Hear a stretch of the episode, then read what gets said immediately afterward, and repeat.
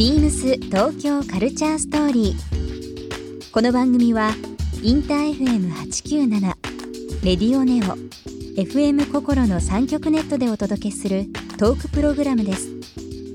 案内役はビームスコミュニケーションディレクターの土井博志。今週のゲストは小山富美ギャラリー小山富美です永瀬優子です六本木と渋谷に2店舗を構える小山登美夫ギャラリーの小山登美夫さん永瀬優子さんをお迎え。4月20日から東京オペラシティで開催中のトム・サックスの個展に合わせビームス原宿ではトム・サックスポップアップストアがオープンしています。多くの現代作家を発信し続けているお二人の注目のアーティストやギャラリーの役割などさまざまなお話をお伺いします。BEAMS BEAMS TOKYO Culture Story Beams Tokyo Culture Story This program is brought to you by Beams ビームスありとあらゆるものをミックスして自分たちらしく楽しむそれぞれの時代を生きる若者たちが形作る東京のカルチャービームス東京カルチャーストーリー。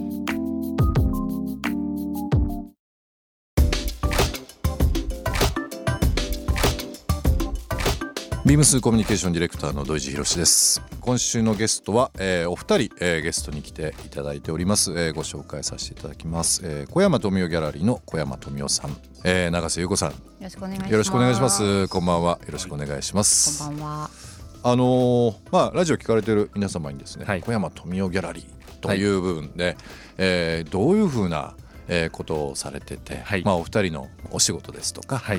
まあ、日々の、えーあ活動というのをちょっと簡単で構いませんので、お話しいただけますでしょうか？はい。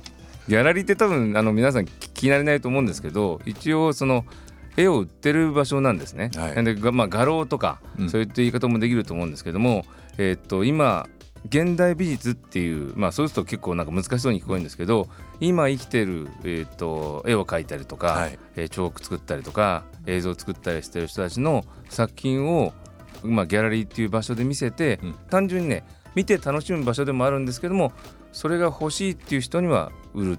はい。で売ることによって、まあ、僕らの方の,、まあそのギャラリーの運営っていうのもやりますしアーティストにそのお金が行くんで、うんアーティストの生活も支えると。いうようなことをずっとやってるような感じのことが基本なんですね。ほうなんか他に言うことありますか？うちのディレクターなんで僕よりよく。永瀬さんは、えそうー、小山ディレクター。ギャラリーのディレクター。そう。ということで、そうです。中間管理職の下働きみたいな感じですけど。そんな感じだよねそんな感じのことや基本は。でもあの本当に今小山がお話しした通り、それが基本ででそれがなおかつこうなんていうんですか日本のそのアートの歴史はい。をこう作っていくその本当一番下の礎になってるええ。と信じてやっている感じです。そうなんですよ一番下ですから。いやいやいや。一番下です。でも本当にあの昨今のこのニュースで、はい。特にそのアートという言葉ですね、はい。もうここ数年非常になんか出るようになって、まあ、びっくりしたのは、ちょうど数ヶ月前ですかね、うん。あのバンクシーのあ件もそうですけど、はいはい本当にトップニュースでああいねう普通のビデオあののテレビとか、ね、テレビとかにうん。出るようになって、まあ、新聞もそうですけど、はい。ウェブニュースもそうですけど、はい。まあ一時だとなかなか考えられないぐらいこそうしね。ねあの生活に馴染んできてることもありますし、はいはい。まあ、あの今映像とありましたけども、うん。本当にあのお子さんから大人まであの楽しめるというか、はえー日本でもあの、まあ、いろんなところで、えー体験とかですね、うん。そういったことも含めた、まあ、芸術美術アートなんかそれぞれカテゴリーあるかもしれないですけど、は広くこのアートっていうのがはい。非常にこう、まあ、馴染んできてるなっていうふうに思ってはいますけどね。まね。まあでも本当にそのうん。アート活動っていうのはもう長年あの手掛けられてる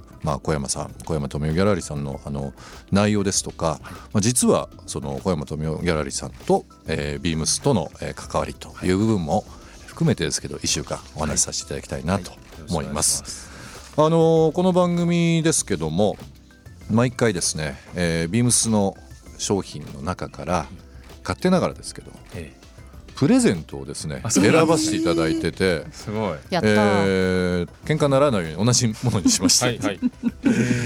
ぜひこれなんか開けていただければな。これあのビームスジャパンといい。う新宿にあるところですね。新宿のですね、えー、ビームスジャパンあの、はいはい。日本をブランディングするという部分で、はいはい。もう約3年ぐらい前ですけども、えーお店を、まあ、リブランディングしまして、そちらの方で取り扱っている商品にへなります。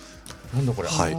ビームスジャパンの1階にですね、日本全国の、まあ、はい民芸工芸、まあ、いろんなあのプロダクトというのを、えーはい。販売してるんですが、はい。えー大阪堺にあります、はい。まあ、老舗のですね、まあ、お香、まあ、香木を中心にした、まあはい。あのメーカーなんですけども、ええ梅栄堂さんというところがございましてですねそちらの、えーはい。看板商品であります、香木で、えーではまあまあ有名なこう白檀、えーこちらの配合量をですね、はい。ちょっとビームスなりにアレンジをしましてちょっと増やしたものになりますけども、もうすごい匂いが。はい。あすごい匂いしますね。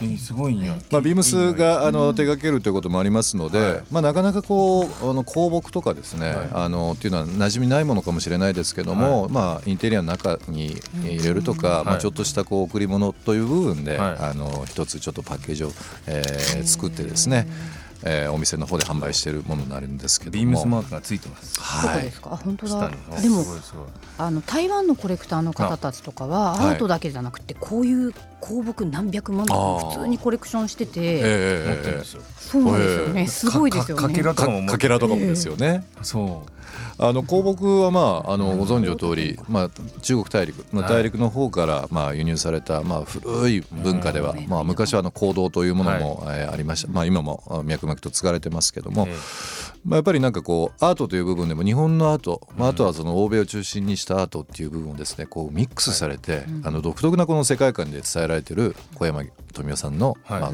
えーギャラリーとはい。えー非常にマッチングするかなと思いましたのでこの文化の融合という部分で一つえー選ばせていただきました。てみようかね。あのちっちゃいお皿があったと思うんですけども、はい。えーお香立てですね。これに立てるんだ。このあのお香立てはあの岐阜の多治見ですね、はい。多治見にあります陶器の、えーものがあるんですけどもそちらの方に別注した、えーものです。今日はあのお二人にですね、プレゼントさせていただきましたこちらのアイテムですけどもリスナーの方1名様にもプレゼントさせていただきます。いいですね。応募には番組最後に発表します。キーワードが必要となりますのでぜひ最後までお聞きいただければなと思います。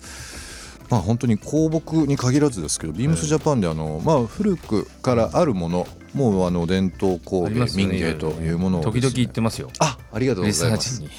ありがとうございます。でも本当若い方がですね、ちょっとしたギフトとかで何かご購入いただく機会が非常に増えましたね。そうでしょうえね。ー海外の方はもちろんなんですけどね、はい。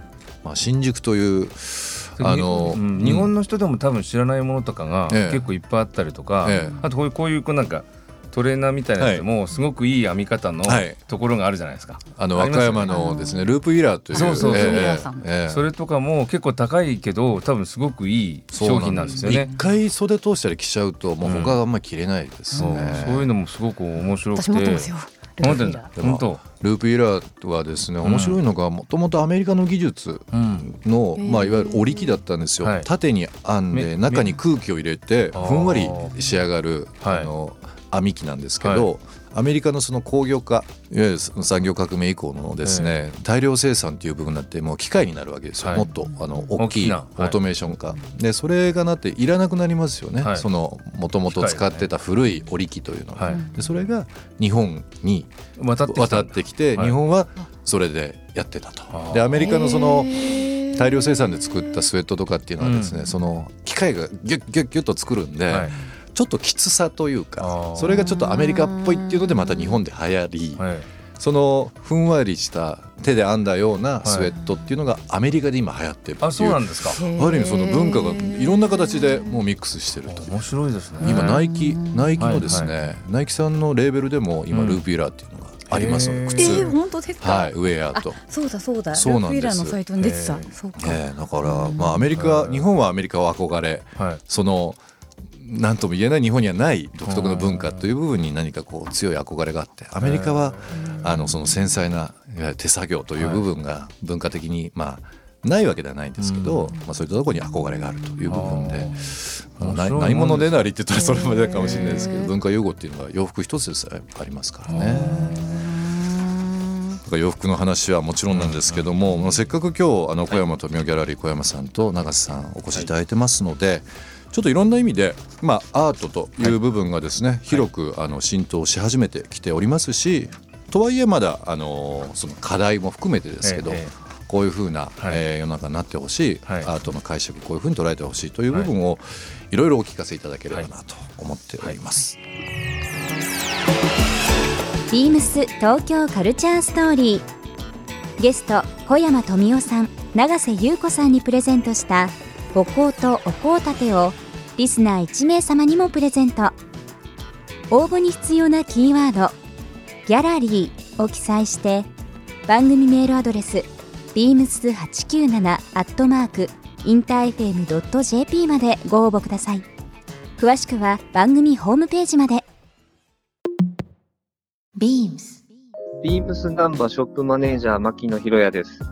ビームスナンバーは4月19日大阪ナンバーのナンバーシティ本館地下1階に新しくオープンしました。メンズ、ウィメンズのカジュアルスタイルと PPR ビームスの雑貨を取り揃えています。ターミナル駅に隣接し、21時まで営業しています。生まれ変わったなんばシティでのお買い物をお楽しみください。Beams 東京カルチャーストーリー Beams Tokyo Culture Story. This program was brought to you by Beams.